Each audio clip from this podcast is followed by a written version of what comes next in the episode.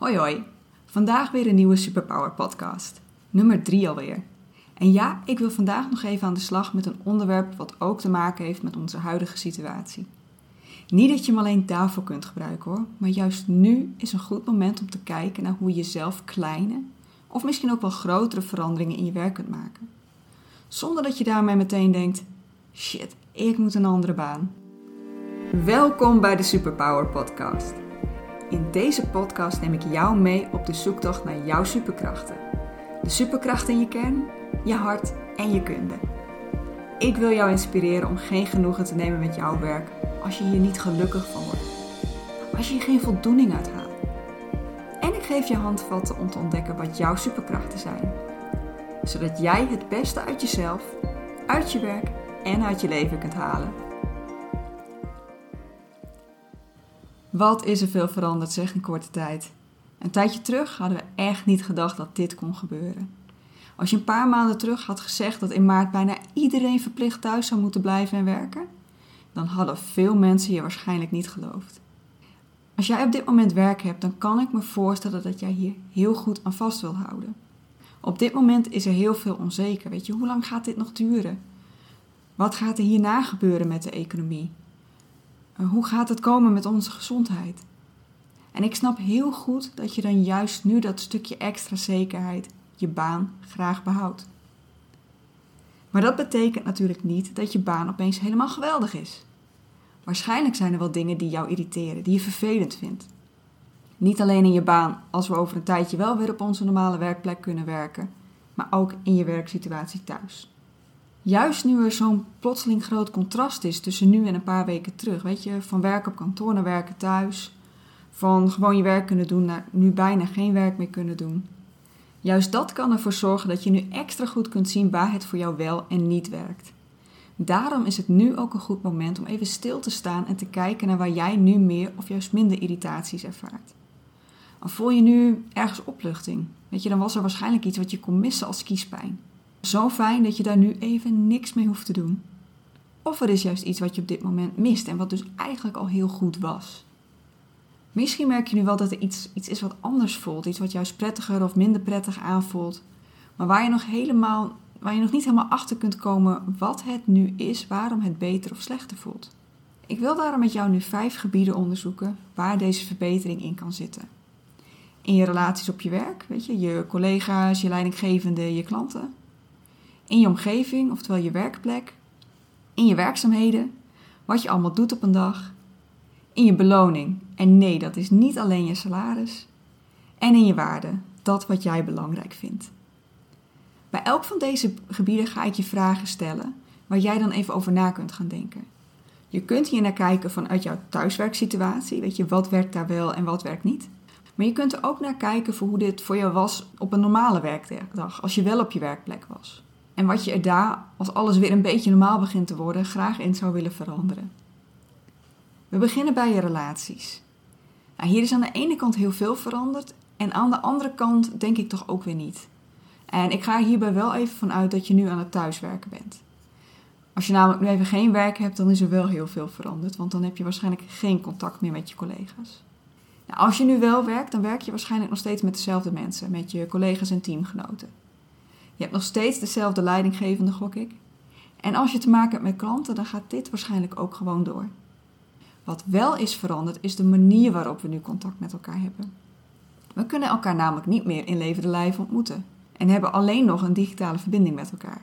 Via de telefoon, WhatsApp, e-mail, het chatprogramma wat jullie gebruiken en videoconferencing. Eén vindt dit ontzettend fijn. Eindelijk in alle rust werken. Niet gestoord worden door je collega's. Heerlijk. Ja, de ander die vindt het zwaar.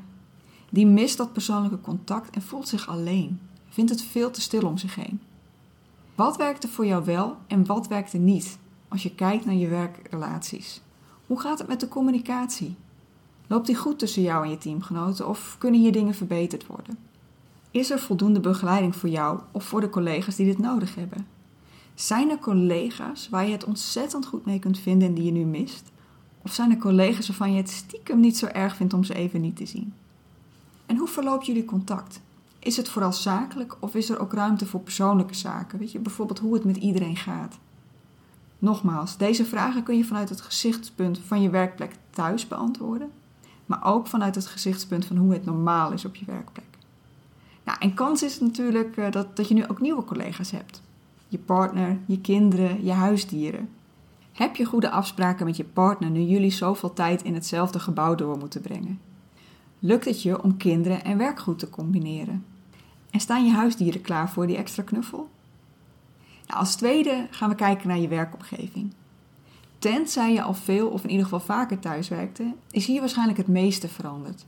Je collega's, hoewel je elkaar nu niet tegenkomt op kantoor, op je werkplek, weet je, zij zijn niet veranderd. Het zijn nog steeds hetzelfde mensen waarmee je werkt. Maar je werkplek, ja, daar kun je nu gewoon even echt niet naartoe. Misschien om even iets op te halen, maar zeker niet om daar te werken. Je hebt nu waarschijnlijk een provisorische werkplek thuis ingericht. En hoewel het misschien lijkt alsof deze vragen echt gericht zijn op je nieuwe werkplek, ze kunnen zeker ook van toepassing zijn op je gewone werkplek. Heb jij een plek waar je lekker door kunt werken, waar je je goed kunt concentreren? Heb je een plek waar je comfortabel kunt werken, waar je een goede werkhouding aan kunt nemen? En hou je goed je grenzen voor jezelf. Neem je voldoende rust, pauze en ga je niet te lang door? Een klacht die veel mensen normaal hebben is er eentje die te maken heeft met reistijd. De meeste van ons wonen niet dicht bij ons werk. Dat betekent dat we regelmatig in de file staan en voor de meesten is dit geen hobby. Ik sta in ieder geval niet graag in de file. Ik denk niet dat jij daar momenteel last van hebt, maar misschien merk je nu wel of je dit normaal een vervelend punt vindt of niet. Nu rol je bijna letterlijk vanuit je bed zo naar je werkplek. En dus nu is de vraag vooral, hou jij genoeg mentale afstand tussen je werk en je privéleven?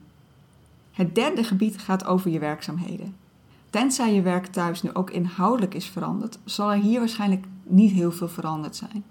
Maar het kan wel zijn dat je nu juist door het sterke contrast tussen nu en een paar weken terug, je opeens veel duidelijker ziet wat er voor jou wel en niet fijn is. Het is dus zeker wel een goed idee om te kijken naar welke taken je wel en niet graag doet. Van alles wat je doet op een dag, wat daarvan zou je graag nog meer doen? En waar zou je graag minder mee bezig zijn? Wat zijn dat taken die je nu nog niet doet, die je wel heel gaaf lijken om erbij te krijgen? En welke van je taken zou je graag afstoten? Is het tijd voor een stukje jobcrafting waarbij je je eigen functie meer vorm gaat geven. Het vierde gebied gaat over beloning. En eigenlijk denken we daar vooral aan het geld wat we voor ons werk krijgen. Ons salaris, ons loon. Wat natuurlijk ook zit in het woord beloning. Maar je kunt ook op een andere manier beloond worden voor je werk. Namelijk door het krijgen van waardering voor wat je doet. Door het krijgen van complimenten. En dit kan nog wel eens belangrijker zijn dan het geld wat je krijgt. Hierdoor weet je namelijk dat je werk gewaardeerd wordt. Het geeft je een gevoel van voldoening. Toch zien we ook vaak dat er, toch vaak dat er meer aandacht is voor wat er verbeterd kan worden, dan dat we kijken naar wat er al goed gaat. En daardoor kan het zijn dat we meer gewezen worden op onze zwakke punten, die we dan vervolgens moeten verbeteren, dan op onze sterke punten, die we nog verder aan zouden kunnen scherpen. Nou, ik ben een voorstander van het laatste, ons focus op onze sterke punten. Nu we zo ver uit elkaar zitten, kan het zijn dat dit nog even gewoon versterkt wordt. Dat we vooral met elkaar bespreken wat er fout gaat, in plaats van dat we ook aandacht besteden aan wat er al goed gaat. Of er wordt bijna helemaal niet meer gekeken naar wat goed en wat fout gaat. Weet je, het contact is nog zakelijker geworden en er is alleen nog maar aandacht voor wat er moet gebeuren. Want ja, die productie moet wel draaiende blijven. Dus, geven jij en je collega's elkaar regelmatig complimenten? Krijg je van je leidinggevende te horen wat je goed doet of vooral wat er beter kan of moet? Bespreken jullie in het team wat al hartstikke goed gaat? Zit hier verbeterpunten voor jullie in? Nu jullie op afstand werken, maar ook gewoon op kantoor? En er is iets op dit gebied van beloning wat we ook heel vaak vergeten. Namelijk dat we onszelf ook mogen belonen. Zeker nu we zo ver uit elkaar zitten en we vooral op onszelf aangewezen zijn, is het des te belangrijker om ook onze eigen successen te vieren. Dus waar heb jij behoefte aan na een goede dag werken? Waar kan jij jezelf op tracteren? En wat doe jij zo goed dat dat ook wel eens gezegd mag worden? Het vijfde en laatste gebied gaat over jouw persoonlijke waarden, jouw kernwaarden. Nou, hier is in de basis denk ik niets veranderd. Ja, tenzij je nu iets hebt meegemaakt wat je leven op slag heeft veranderd. Ja, ik verwacht gewoon niet dat jij opeens hele andere dingen nu belangrijk vindt. Je bent je er misschien wel meer bewust van geworden wat jij belangrijk vindt. Als jij je regelmatig stoort aan een collega, dan komt dat vaak doordat hij of zij iets doet wat niet in overeenstemming is met een waarde van jou. Stel bijvoorbeeld dat jij het belangrijk vindt dat mensen zich aan afspraken houden en op tijd zijn. Dan stoor jij je er waarschijnlijk mateloos aan dat die ene collega die altijd, zonder zich ook maar te verontschuldigen, tien minuten te laat komt. Nu jij thuis zit en je collega's minder ziet, ervaar je nu misschien meer of minder wrijving. Het kan zijn dat je meer wrijving ervaart, dat er opeen, doordat er opeens allemaal dingen stroever verlopen dan normaal in de communicatie. Maar het kan ook minder zijn, doordat jullie elkaar gewoon nu minder zien. Ja, of het kan zijn dat je opeens meer wrijving hebt, maar dan met je nieuwe collega. Want ook die kunnen dingen doen die botsen met jouw kernwaarden. Dus waar ervaar jij op dit moment meer of minder wrijving? En als je goed bij jezelf nagaat, welke behoefte speelt er bij jou als jij je aan een ander irriteert? Jouw kernwaarden zijn een groot deel van wie jij bent als persoon. Als jij vaak dingen moet doen of van anderen moet accepteren die hier tegen ingaan, weet je, dan druist dat in tegen alles wat jij bent. Als jij bijvoorbeeld eerlijkheid heel erg belangrijk vindt, dan vind je het niet kunnen als er iemand tegen jou liegt. Of dat je zelf een leugen moet vertellen, ook als beweerd wordt dat dat een leugentje voor eigen bestwil is. Als je hier nu naar kijkt, waar heb jij voor je gevoel nu meer of minder vrijheid? Waar botst het met wat je eigenlijk moet doen op een dag? En waar botst het met je collega's, oud en nieuw? En is er iets wat er nu echt bovenuit springt, wat belangrijker lijkt te zijn geworden in deze crisis? En krijgen jouw kernwaarden genoeg ruimte in jouw werk en in jouw leven? Ik heb je nu meegenomen door de vijf gebieden waar jij mogelijk zaken wilt veranderen. Zijn er onderdelen waarbij jij al dacht, oh ja, dat heb ik ook. Of, ja, ik irriteer me daarbij aan X of Y. Nogmaals, het feit dat er dingen zijn die je graag anders zou zien, betekent niet meteen dat je van baan moet veranderen. Je kunt namelijk ook op zoek naar veranderingen die je zelf aan kunt brengen in je huidige baan en functie. Op het gebied van thuiswerken en op het gebied van werk op je normale werkplek. Nou, ik wil je daarom meenemen door een aantal vragen die je voor jezelf kunt beantwoorden, om er zo achter te komen wat voor stappen jij zelf kunt zetten om het te veranderen. Bij die vragen ga ik een voorbeeld behandelen, zodat jij een beetje kunt zien in welke richting je kunt denken. De eerste vraag is wat je nu eigenlijk wilt veranderen. En ik zou hier eerst één ding opschrijven, want het is niet zo makkelijk om meteen heel veel aan te pakken.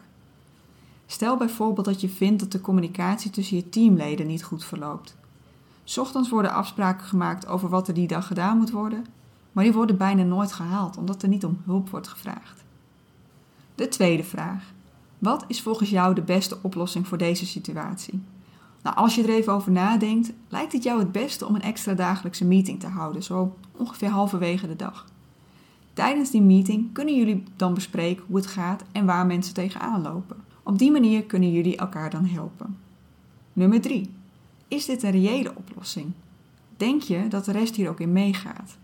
Nou, je weet dat er in je team een aantal mensen zitten die een overleg maar verspilde moeite vinden. Er zijn er ook een paar die het wel nuttig vinden. Je bedenkt je dat je wel een aantal goede argumenten weet waarmee je die laatste groep in ieder geval meekrijgt en dat jullie dan samen weer de tegenhangers mee kunnen krijgen. En de laatste en mogelijk de belangrijkste vraag. Wat ga jij nu doen? Welke stap ga jij zetten om deze verandering in gang te zetten? Je besluit dat je bij de eerstvolgende meeting dit gaat voorstellen. Of als jullie niet regelmatig een meeting hebben, vraag je of iedereen even tijd heeft om kort iets te bespreken. En in dit overleg ga jij je idee voorleggen. Nou, dit was nu even één voorbeeld voor je, maar het kan ook met de verandering op al die andere gebieden. Verbeteringen aan je werkplek bijvoorbeeld, hoe zou je je beter kunnen concentreren?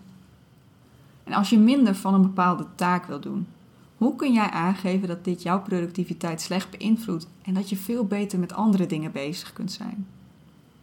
Als er een taak is die je graag ook zou willen doen, wie moet je spreken en wat ga je dan vertellen om te laten zien waarom deze taak zo goed bij jou past? Bij een collega die niet doorheeft dat hij of zij regelmatig over jouw grenzen heen gaat, hoe zou je dit gesprek aan kunnen gaan? En als je meer ruimte wilt geven aan een van jouw kernwaarden, stel dat dit zelfstandigheid is, hoe zou je ervoor kunnen zorgen dat jij zelfstandiger kan en mag werken?